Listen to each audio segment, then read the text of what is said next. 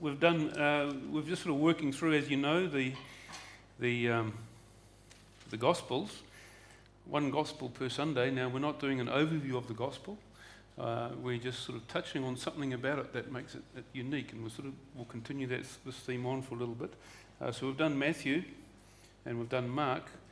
Um, logically, the next one would be Luke, but uh, we're going to skip him uh, and we're going to John. And the reason we're doing that is uh, the next two Sundays I'm away, uh, and Jake's going to pick up Luke, and continuing with the author of Luke, he's going to do Acts. And so uh, there is method to the madness of, of, of skipping over Luke, uh, but today we've landed in the Gospel according to John, and we will, um, you know, many questions obviously about uh, the Gospels and, and it's good to have those questions. Uh, of course, as we know, um, John being the fourth gospel, um, what makes it unique? We know that, of course, there's four gospels, and, and one of the early um, ancient writers gave a good answer to the question why are there four gospels?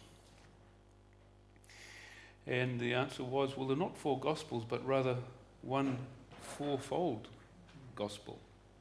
Each gospel presents a different perspective of, on the life of Jesus, and we need all four to get the full picture. So that's a, a, one way to consider, uh, and, and, to, as we've been reminded, every gospel has, a, has sort of a, different take on Jesus. And so John, as far as we know, was the last gospel written, uh, written in view of what was the previous three had already said. And this is one reason why John is so, so different. It's different from Matthew, Mark, and Luke. there are significant events in the ministry of Jesus that Matthew, Mark, and Luke include, but, but John leaves out, including Jesus' birth, baptism, temptation in the wilderness, the Last Supper, agony on, in Gethsemane, the ascension, the, the, the demonic confrontations and parables. The first three Gospels center on Jesus' ministry in Galilee, and John centers his Gospel on what Jesus said and did, primarily in Jerusalem. Now, the four Gospels emphasize a different uh, origin, you might say, of Jesus. Matthew shows Jesus came from Abraham, that the genealogy of Jesus um, through the line of David. We, we touched on that. It demonstrates that he is the Messiah promised in the Old Testament. Now, Mark shows Jesus came from Nazareth, demonstrating that Jesus is a servant. And of course, a servant, no one's interested in the genealogy of a servant. So Mark doesn't include anything about that. Luke, what does he show? Well, next week, uh, Jake will tell you about that one. But today we get to John. John shows that Jesus came from heaven demonstrating that Jesus is God. And really, this is the whole point of John. It, we, we see Jesus in his deity, that Jesus is God, the Son of God. However, it's wrong to think that the Gospel of John completes the story of Jesus. As if we're thinking, well, we've finally got the last of the four editions, and it finally concludes the story of Jesus. Can you turn in your Bibles uh, to the end of the Gospel of John? You've got your Bibles, haven't you? Turn in the Bibles to the end of the, the Gospel of John, uh, last uh, chapter and the last verse. What do we read? And there are also many other things that Jesus did which, if they were written one by one, I suppose that even the books that would be written, oh, sorry, that the words it's, that the world itself could not contain, the books that would be written. And so we, don't get everything that, about Jesus, um, but we get enough. We get what we need to know. Matthew, Mark, and Luke Of course, known, those three are known as the Synoptic Gospels. Uh, synoptic means set together, and the first three Gospels really present Jesus' life in pretty much a similar format. They focus more on what Jesus taught and what Jesus did. Uh, John focuses more on who Jesus is. Who is Jesus? You know, it, it's often a, a, a good a book to give to someone to read who's trying to figure out, well, who is Jesus? I thought he was just sort of a, a guy that lived back in the day, wore Roman sandals, did good things. Well, here, read the Gospel of John. Uh, and it presents Jesus. No, he wasn't just a good person, he was the Son of God. And so, who is Jesus? Uh, the Gospel of John is always a good place to go to. And so, John shows us who Jesus is by highlighting uh, different signs uh, or miracles of Jesus. Six of these miracles are not mentioned in the first three Gospels. And John shows us who Jesus is by allowing Jesus to speak for himself in, in, in those dramatic I am statements. I am statements that are, that are in the gospel. John shows us who Jesus is by calling forth witnesses who will testify about the identity of Jesus. Four of these witnesses speak in the first chapter. Now, John is a gospel written for a specific purpose. You know, when you any, any book that you're going to pick up, there's, there's bound to be a purpose in writing it. It's not just a collection of words because there's all these spare words floating around. So we're going to put them into a, into somewhere and try and catch them. No, there'll be a purpose in writing.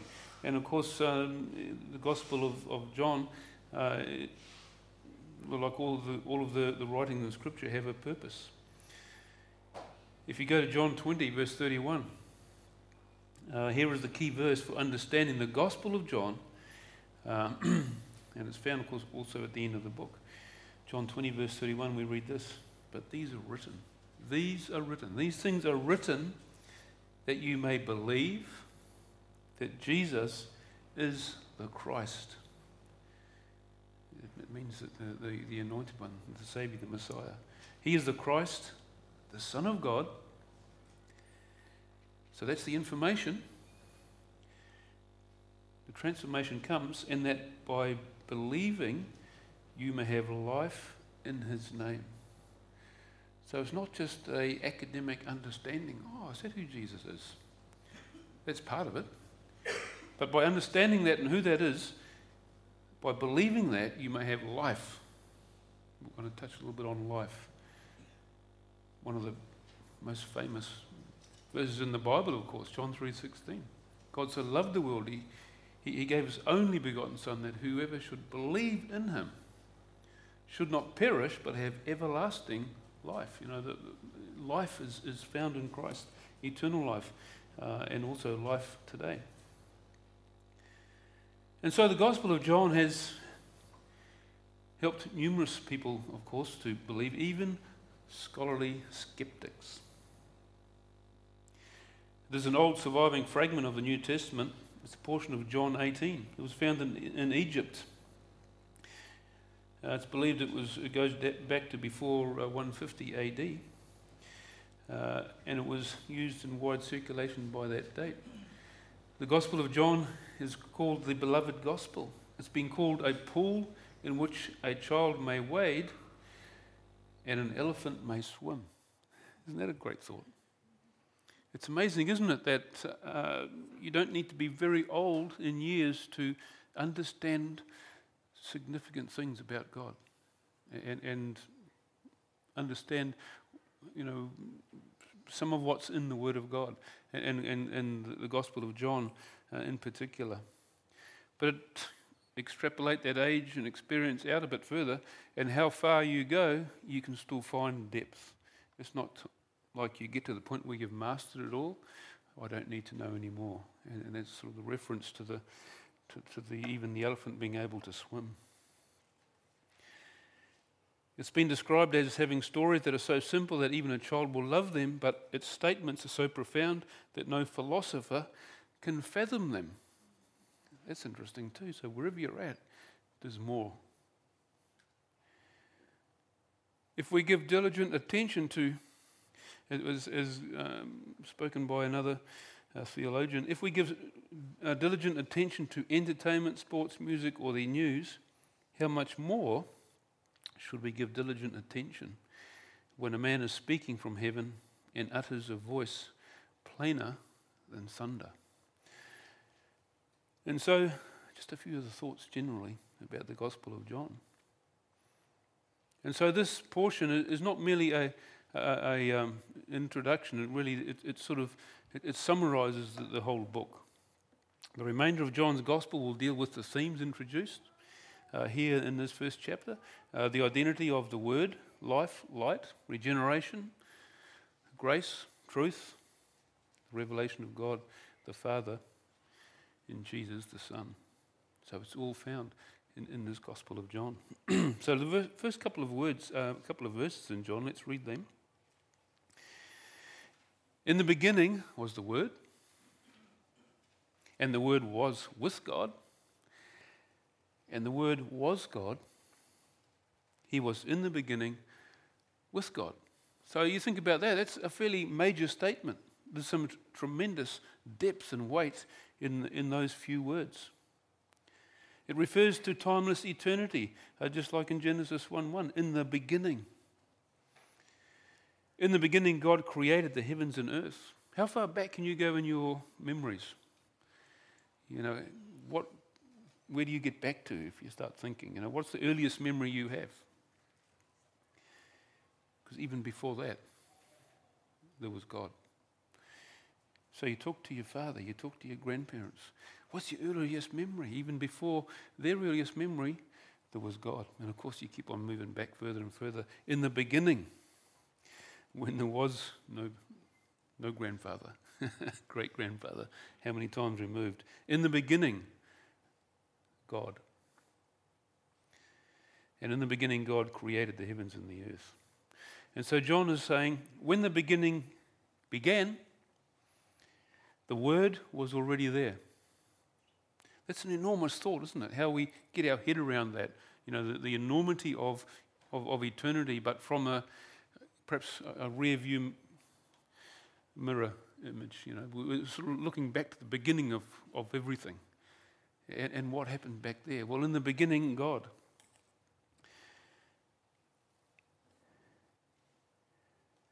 In the beginning, the Word was already there. That is, that the Word predates time or creation. And so John makes it clear that the Word is not just the beginning, but the beginning of the beginning.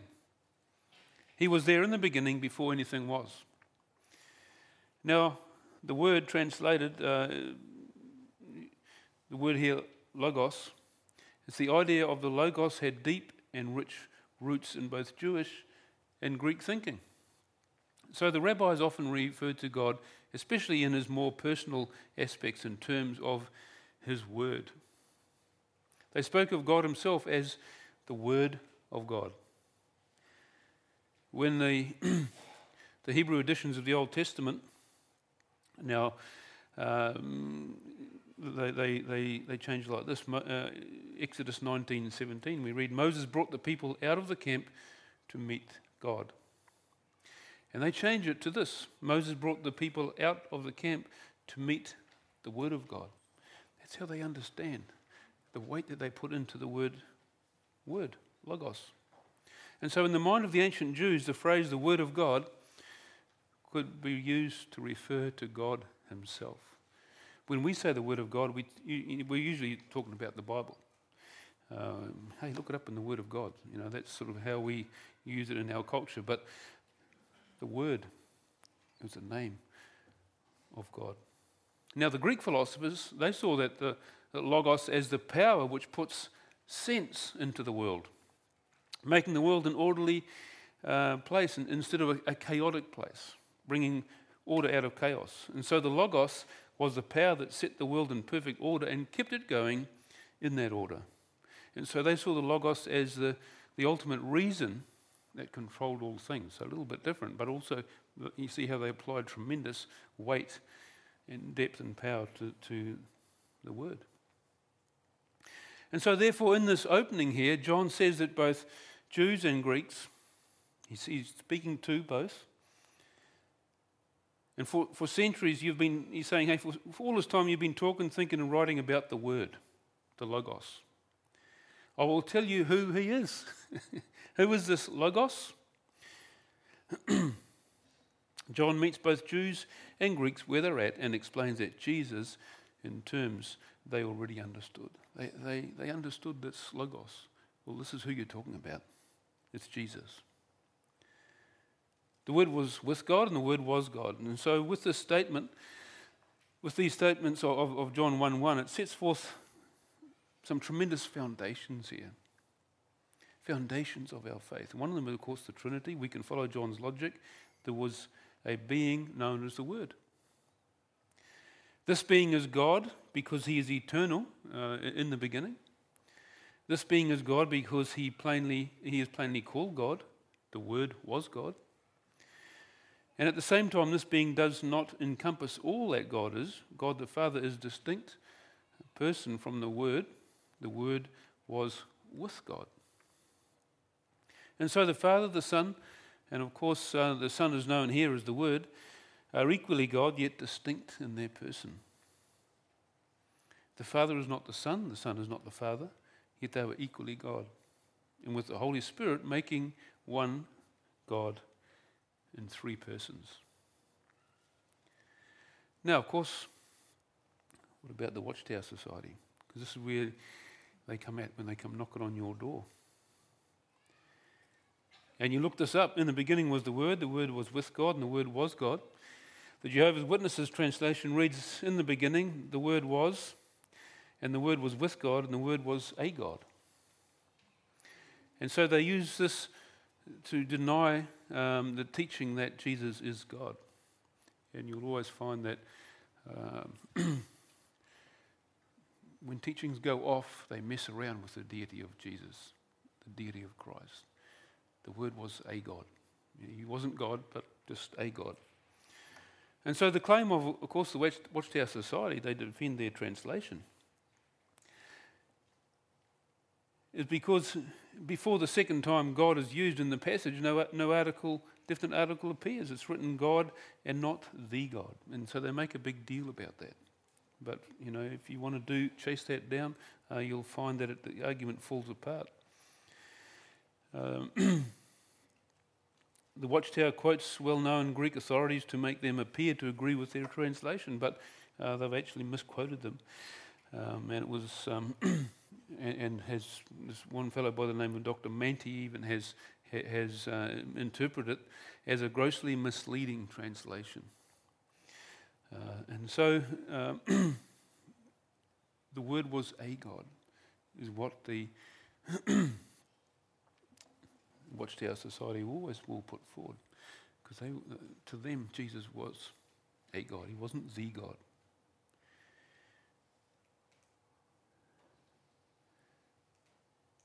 The deliberate distortion of truth by this sect is seen in their Testament translation of John 1 1. It's abundantly clear that a sect which can translate the New Testament like that is intellectually dishonest. That was the comments of one of the commentators. He was in the beginning with God. It again makes the point that the Father is distinct from the Son and the Son distinct from the Father. They are equally God, yet they are separate persons. Uh, interesting concept, isn't it? The, the, the, Trinity and, and, and God and the, and the Father, God, the Father and the Son, uh, distinct but one. It continues on. Look at verse 3. All things were made through him, and without him nothing was made that was made. In him was life, and the life was the light of men. And the light shines in the darkness, and the darkness did not comprehend it. And so the word created all created things. Therefore, he himself is an uncreated being. You know, people say, well, you go back and back and back, and then, but who created God? They get stuck with that. Well, God in the beginning was God. Yeah, but, you know, who created God? Well, God was always there. And sometimes we try and put all this, this eternity and the enormity of it into our own understanding, and it, it just sort of fries our brains. Well, we, we, we can't really fully comprehend that. But Scripture has made it clear that as far back as you can go was God.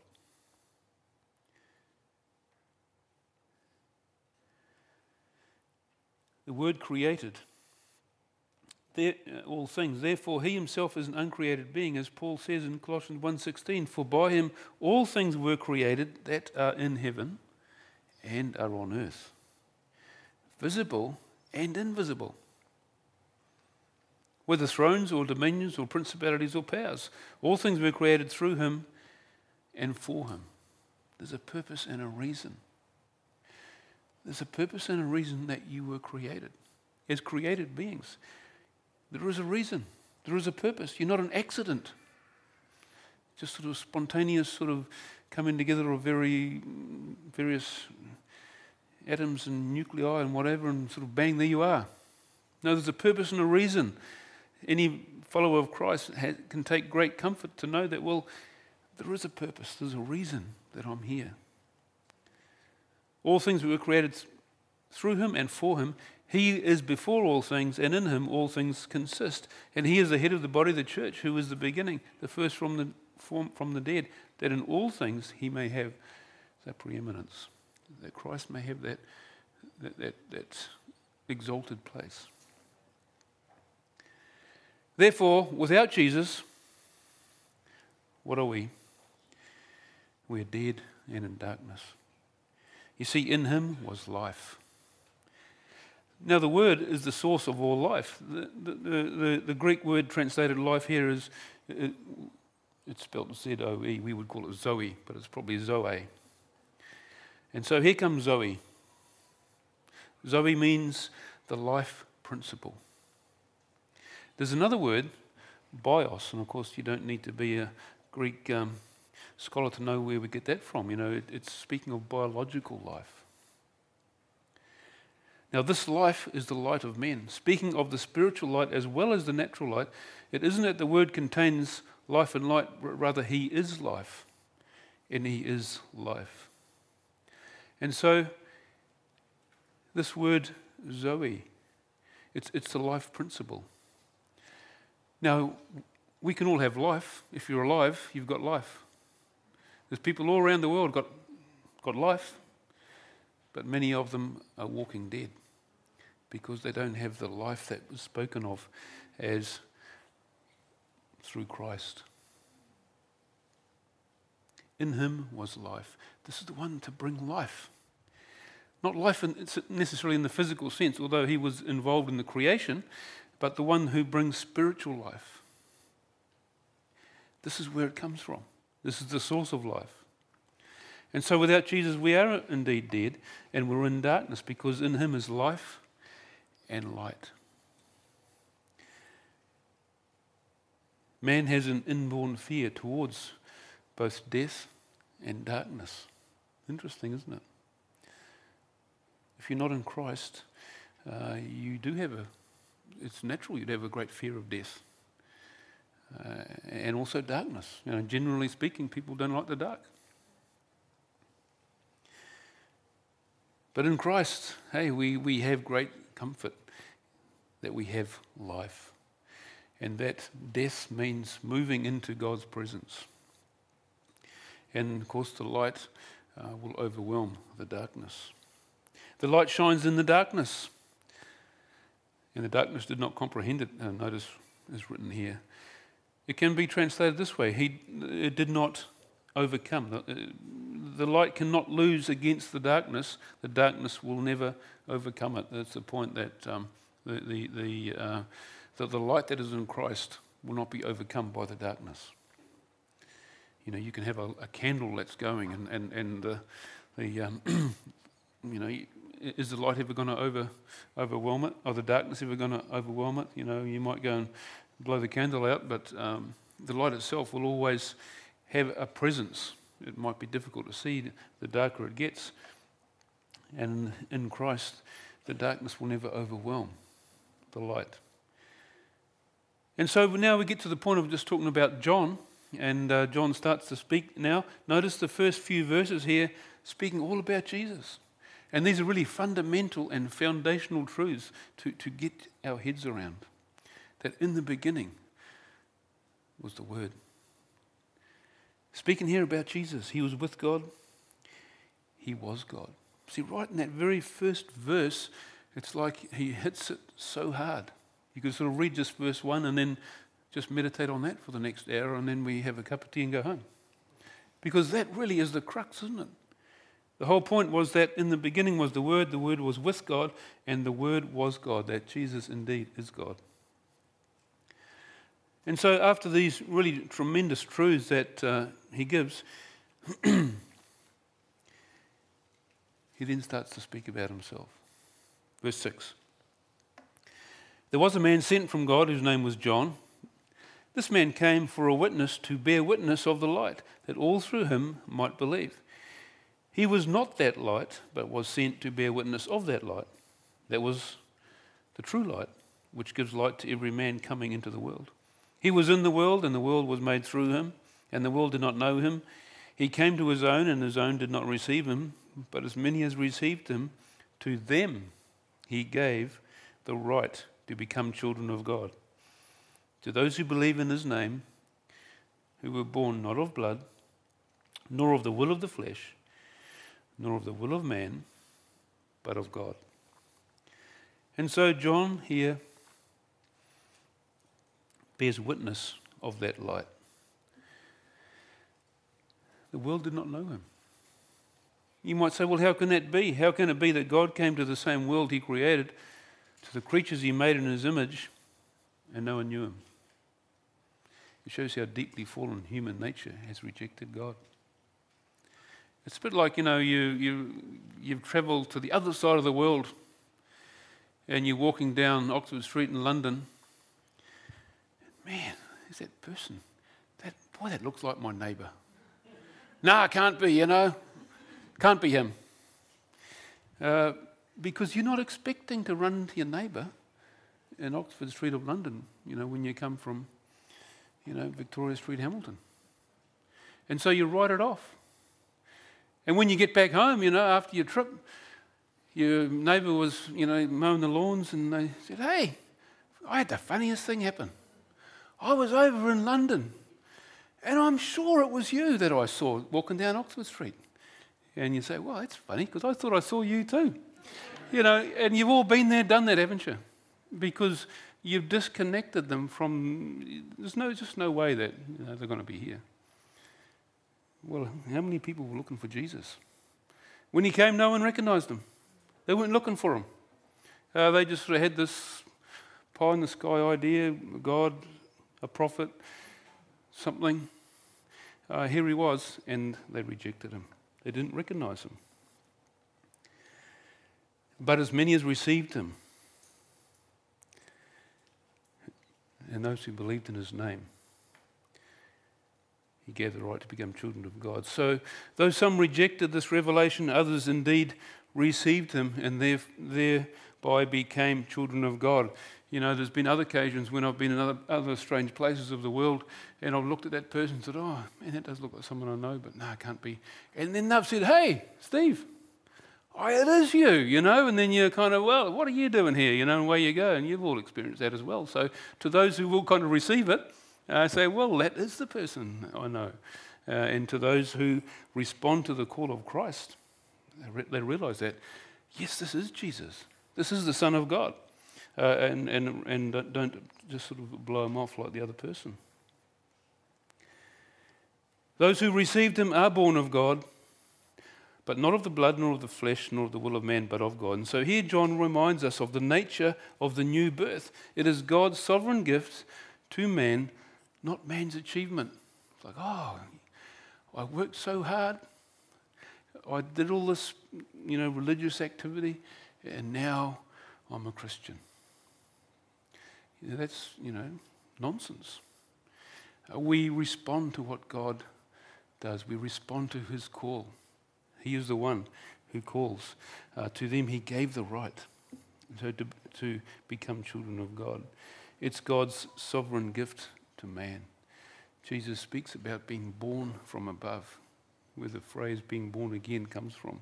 It's not just adhering to religious uh, activities. And so we get down there to, um, well, notice John very clear. That was the true light, he says, verse 9. Um, and he was very clear that, that he himself was not that light, but was the one sent to bear witness of the light. He was a signpost. Here's, there's the light over there.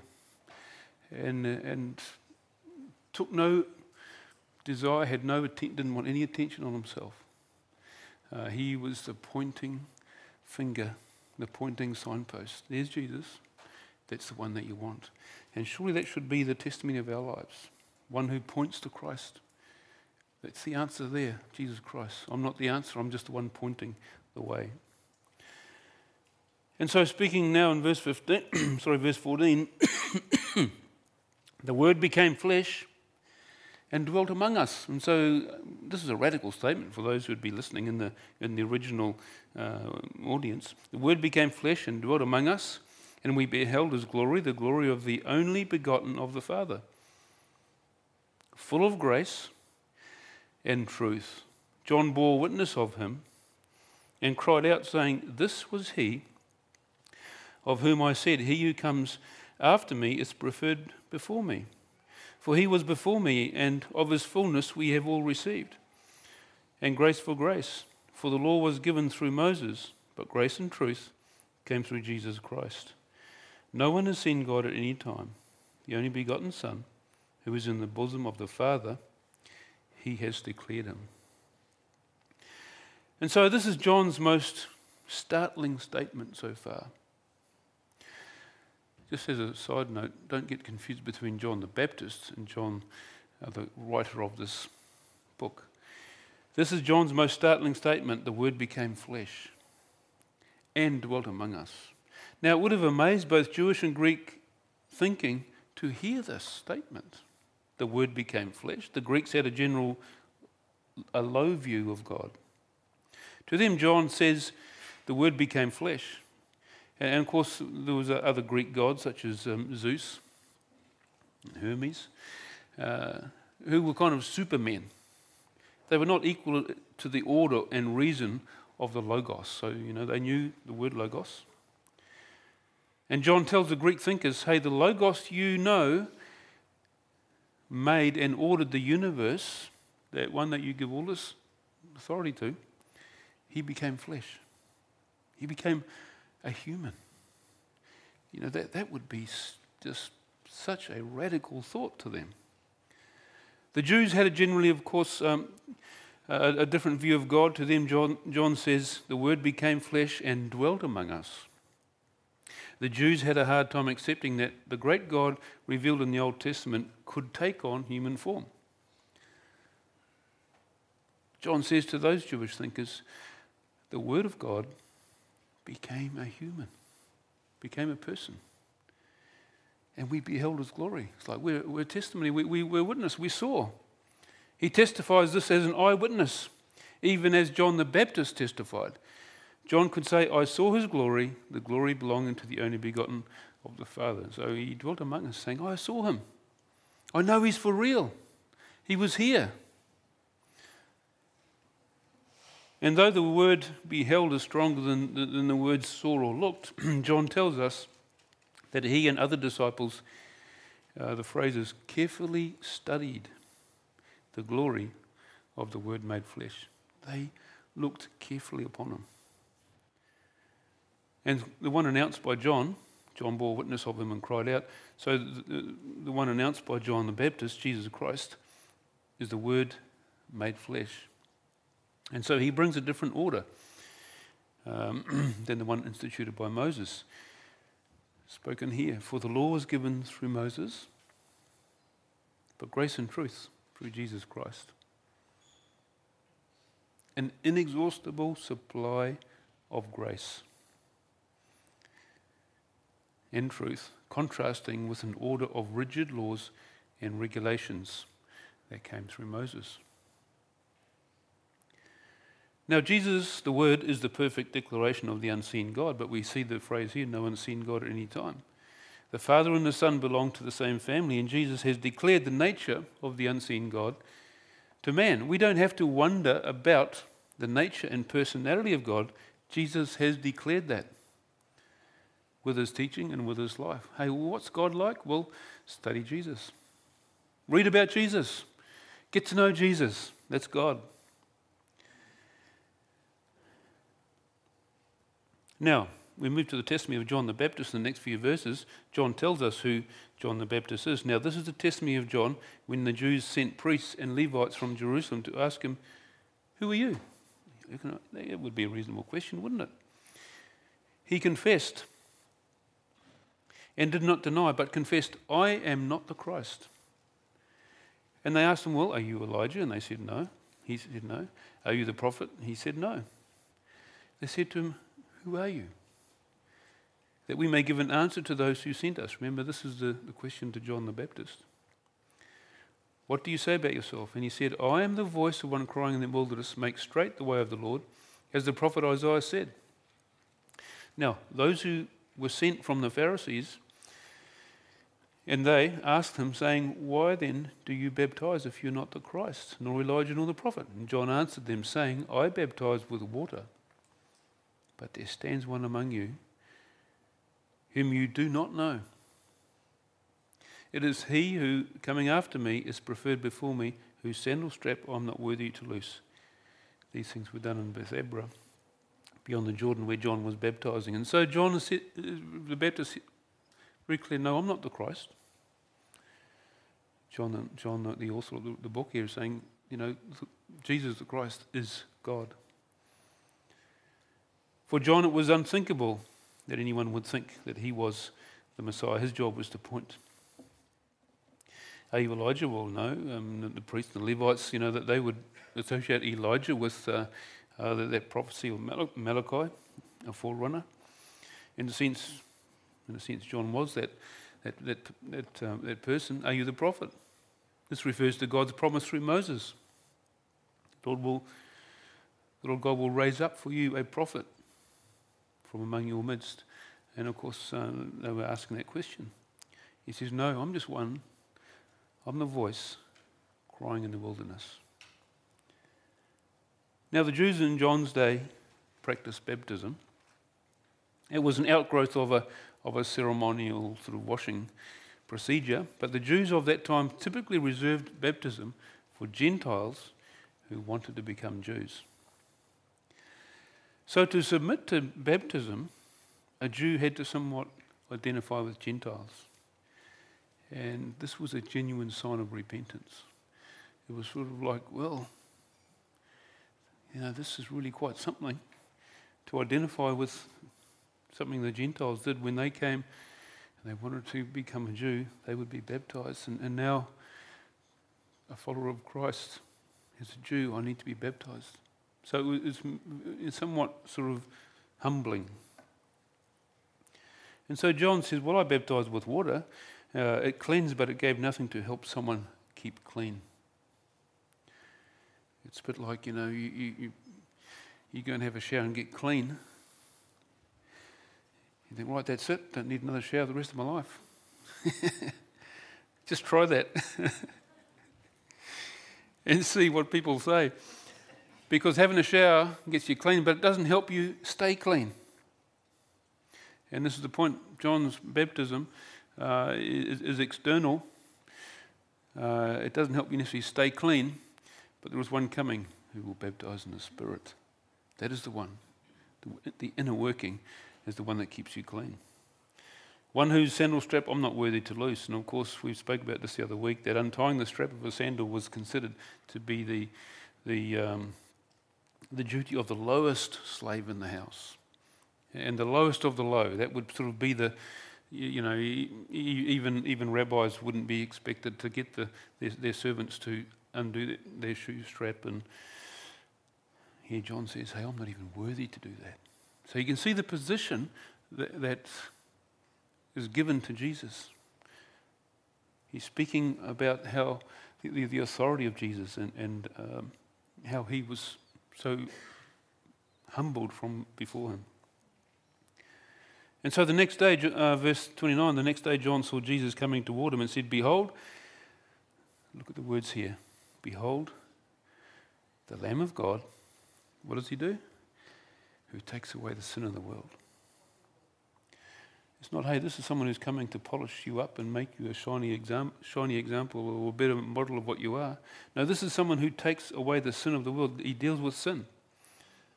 This is he of whom I said, After me comes a man who is preferred before me, for he was before me. I did not know him, but that he should be revealed to Israel. Therefore, I came baptizing with water. And John bore witness, saying, I saw the Spirit descending from heaven like a dove, and he remained upon him. I did not know him, but he who sent me to baptize with water said to me, Upon whom you see the Spirit descending and remaining on him, this is he who baptizes with the Holy Spirit. And I have seen and testified that this is the Son of God. Strong, definite words, aren't they? At the beginning of his ministry, Jesus is greeted with words that remind him of his destiny. his sacrificial agony on the cross for the sin of man. This is the one, the Lamb of God takes away the sin of the world. That's the whole point of a lamb. It was sacrificed, the blood was shed for sin. so the shadow of the cross was cast over the entire ministry and life of Jesus. God gave John the Baptist the sure sign to know the Messiah, the one who you see the Spirit descending and remaining. He would be the one on whom the Holy Spirit descended from heaven John's a reliable witness regarding who Jesus is because he has had confirming evidence from God. And so you see how everything points to who Jesus is. I have seen and testified that this is the Son of God. This is what John is saying. John the Baptist gives this solemn testimony this Jesus, he is the Son of God. And that's the theme, that's the thrust with this whole gospel. The Gospel of John emphasizes John's role as a witness. Witnesses give testimony as to what they have seen and experienced in an effort to establish the truth. Witnesses are not neutral, they are committed to the truth of their testimony, or else they are unreliable witnesses. John's a reliable witness who knows Jesus is because of what he has seen with his own, eyes. He, he's testifying to what he has seen. We drop down to verse 35. Two of John's disciples began to follow Jesus. Again, the next day, John stood with two of his disciples and looking at Jesus uh, as he walked, and he said, Behold the Lamb of God. The two disciples heard him speak, and they followed Jesus. Then Jesus turned and seeing them following, said to them, What do you seek? What would you do if Jesus said that to you? What do you seek? What a penetrating question. They said to him, Rabbi, we just translated teacher, where are you staying? Isn't that an interesting answer? They, Jesus saying, Well, what do you seek? And they said, Well, where are you staying? Oh, I'm down at the backpackers down Victoria Street, you know, whatever. I mean, what a, a kind of, I guess at times you just sort of say whatever's on your mind. Maybe it was so penetrating they didn't quite know how to respond. So, well, let's just ask where he's staying. And he says, Well, come and see. And they came and saw where he was staying and remained with him that day. It was about the 10th hour. So, what an interesting sort of exchange here. What are you seeking? What are you looking for? Well, where are you staying? Well, come, come and see. Think about that whole scene there. Isn't that the way Jesus responds? Come. I've got these questions, Jesus. Well, come. Uh, it's always come to me. Uh, let us fellowship. Let us talk. John had said this of Jesus. He'd already said, Behold the Lamb of God. He didn't say it every time he saw Jesus, but it's a reminder of who Jesus is. And so they followed. John didn't care about gathering disciples for himself. He, he was satisfied to have these disciples leave his circle, it fulfilled his ministry. It didn't take away from it. And Jesus invited, he invited John, he invited Andrew to be part of his life. He didn't live in a sort of ultra privileged gated community where no one else could get into. Jesus taught and discipled others by allowing them to live with him, to be closely connected with him. One of the two who heard uh, John speak, verse 40, and followed him was Andrew, Simon Peter's brother. He first found his own brother Simon and said to him, We've found the Messiah. Just think about that for a moment. We've found the Messiah, which is translated the Christ. And he brought him to Jesus, and when Jesus looked at him, he said, You are Simon, the son of Jonah, you shall be called Cephas, which means a stone. And so this is you know, just a fantastic scene here, isn't it? He, he gets his brother and says, Hey, guess what, bro? We found the Messiah. Generation after generation after generation are looking for the Messiah. And here's this guy says, We found him. We found the one we've been looking for. Andrew's testimony about who Jesus is says he knows that Jesus is the Messiah. There's something about this says we have found what we've been looking for. You should be called Cephas. And so, in giving Simon this new name, Cephas or Peter, uh, it means a stone, Jesus tells Andrew's brother what kind of man he will be transformed into. At the time and throughout the gospel, Peter may have looked like a, a, rock on the outside, but really he was anything but that on the inside. But before Jesus is done with Peter, he will indeed be a stone of stability for Christ. The following day, Jesus wanted to go to Galilee, verse 43, and he found Philip and said to him, Follow me. Now, Philip was from Bethsaida, the city of Andrew and Peter. And so, once again, that, that word, follow me.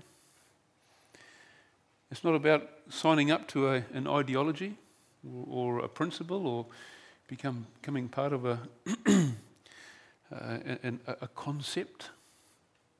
It's, it's relational.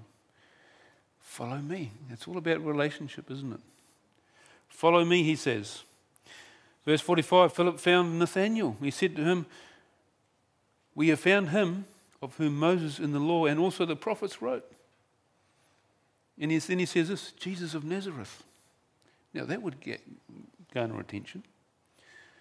Jesus of Nazareth, the son of Joseph, and Nathanael said to him, Can anything good come out of Nazareth? it's like, wow, that's quite a bit of a, a low blow, isn't it? You know, you, you, you meet someone and they say, Where are you from? And say, Well, I'm from Taihape. You knew I was going to say that. Can anything good come out of Taihape? like, well, we had to win friends and influence people for sure, but it's the same kind of thought here, isn't it? Can anything good come out of Nazareth? Because Nazareth, Nazareth was looked down on. And, and surely nothing good can come out of that place. You're talking about the Messiah, the one that's prophesied. You're talking about the one that's, that uh, we've been looking for. And he comes from Nazareth. And Nathanael said to him, Can anything good come out of Nazareth? And Philip said to him, Well, come and see. So once again, he didn't sort of try and say, Well, you know, it's not such a bad place. You know, they've got a cool skate park there and all the rest of it. No. So, well, come and see. Come and see Jesus. Forget about Nazareth, it's the person.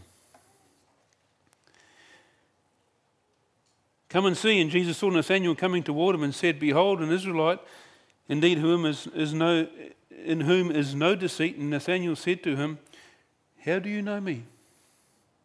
Jesus answered and said, Before Philip called you, when you were under the fig tree, I saw you. Nathanael answered and said to him, Rabbi, quite a change, isn't there? Gone from just say, some guy from Nazareth, now he's calling him Rabbi. You are the Son of God. See, once again, the testimony of a person. You are the king of Israel. Jesus answered and said to him, Because I said to you, I saw you under the fig tree, do you believe? You will see greater things than these. And he said to him, Most assuredly I say to you, hereafter you shall see heaven open and the angels of God ascending and descending upon the Son of Man. And so this is Philip's testimony. as a witness of Jesus Christ. He declares that he is indeed the Messiah, he's the Savior, the predicted one of the Old Testament.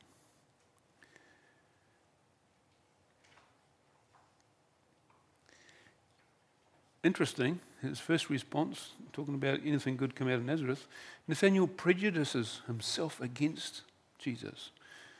You know, he, he's already kind of put up this bit of a bit of a barrier that's almost immediately knocked down when he meets Jesus. Isn't that a picture of what so often happens in people's lives? They talk, you know, they, there's a barrier put up. It might be religion, it might be the church, it might be other Christians. Pray to God that we're not a barrier in someone's life. Oh, yeah, um, I don't know anything about God. I know that guy goes to church. Man, he's a ratbag. I don't want to do with whatever he's doing. We can put barriers up. For Nathaniel, it was, it was Nazareth, that was a barrier. But when he met Jesus, suddenly it didn't matter. Amazing how, when a person comes to Christ, all those barriers are just uh, removed, disappear. It's possible, of course, that Nathaniel liked to pray and meditate on the things of the Lord under the shade of an actual fig tree. But under the fig tree was a phrase rabbis used to describe meditation of the scriptures. It could be that Jesus said, Well, hey, I saw you. I saw you meditating on the scriptures. Are we guilty of the same thing? Are we guilty of meditating on the scriptures? Does Jesus see us doing that? Yeah, I saw you meditating on my word. I trust he can say the same thing about us. if we see heaven open, the angel of God descending, it probably connects with the dream of Jacob, of course. We, we think a lot about the similarities. Jacob and his ladder. Um, the idea of a mediator between God and man.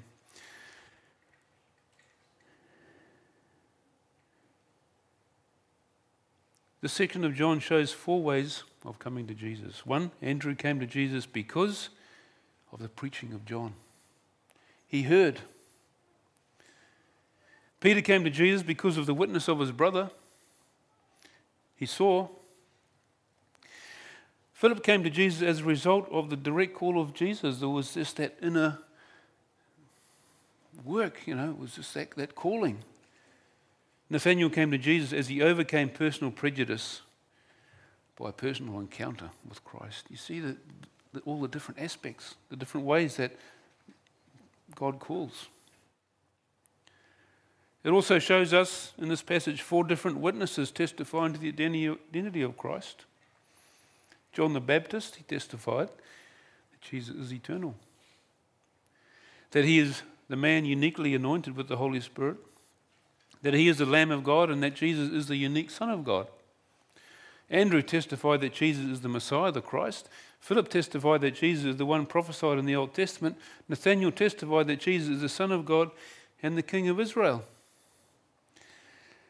So, shouldn't you think, well, Jesus is indeed God? It's the whole point, isn't it? That Jesus is God. Back in verse 4, we, we read how that in him is life.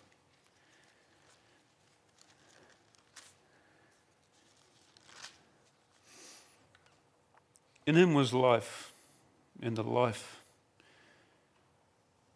was the light of men. Just want to finish with a few uh, thoughts about over there in John 8. John 8:37. We're thinking about life.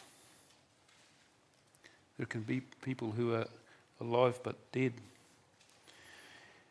In John 8:37 we read this.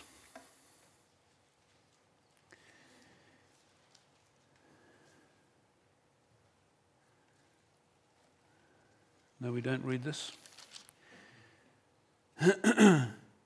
Try chapter 7, verse 37. On the last day, the great day of the feast, Jesus stood and cried out, saying, and so we believe this feast is the Feast of Tabernacles that went on for several, you know, for a week.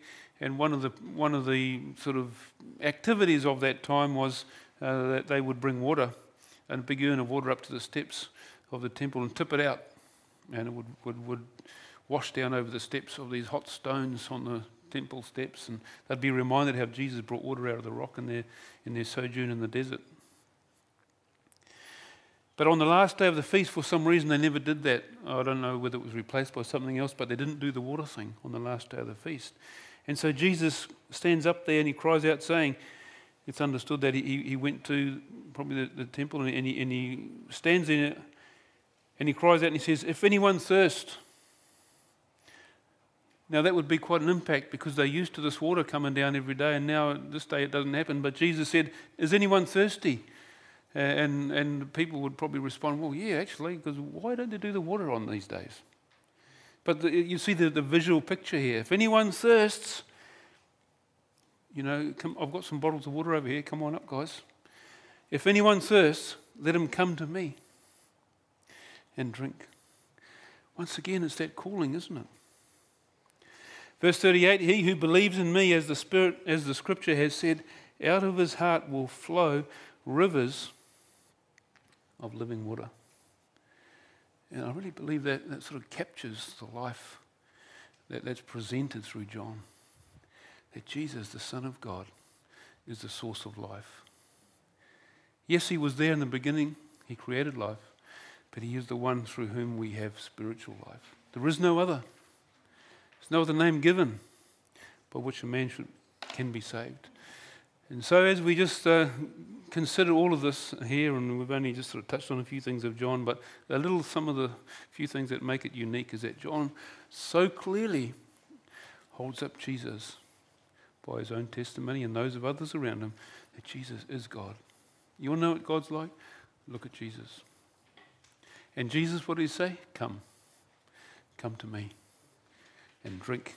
Maybe you want and need to drink deeply this morning of Jesus, to drink deeply of the spiritual nourishment that only He can provide, the life and the light that is only found in Him. And perhaps you've been looking for it everywhere else and it's just not satisfying. Uh, you know, it's a bit like when you're really thirsty, what is it that you, that you like to drink? You know, for me, it's, it's, it's just water when you have that real thirst, you think, well, I want some fizzy drink, I want some Coke or some, you know, sparkling Perrier or whatever. No, I just want plain water, thanks. Just give it to me. Water is all I need. And once you're no longer thirsty, then you kind of think, oh, I can have all these fancy drinks and that sort of kind of thing. And that's all very nice. But when really, when you are thirsty, I find water is the one that you need. Are you thirsty this morning?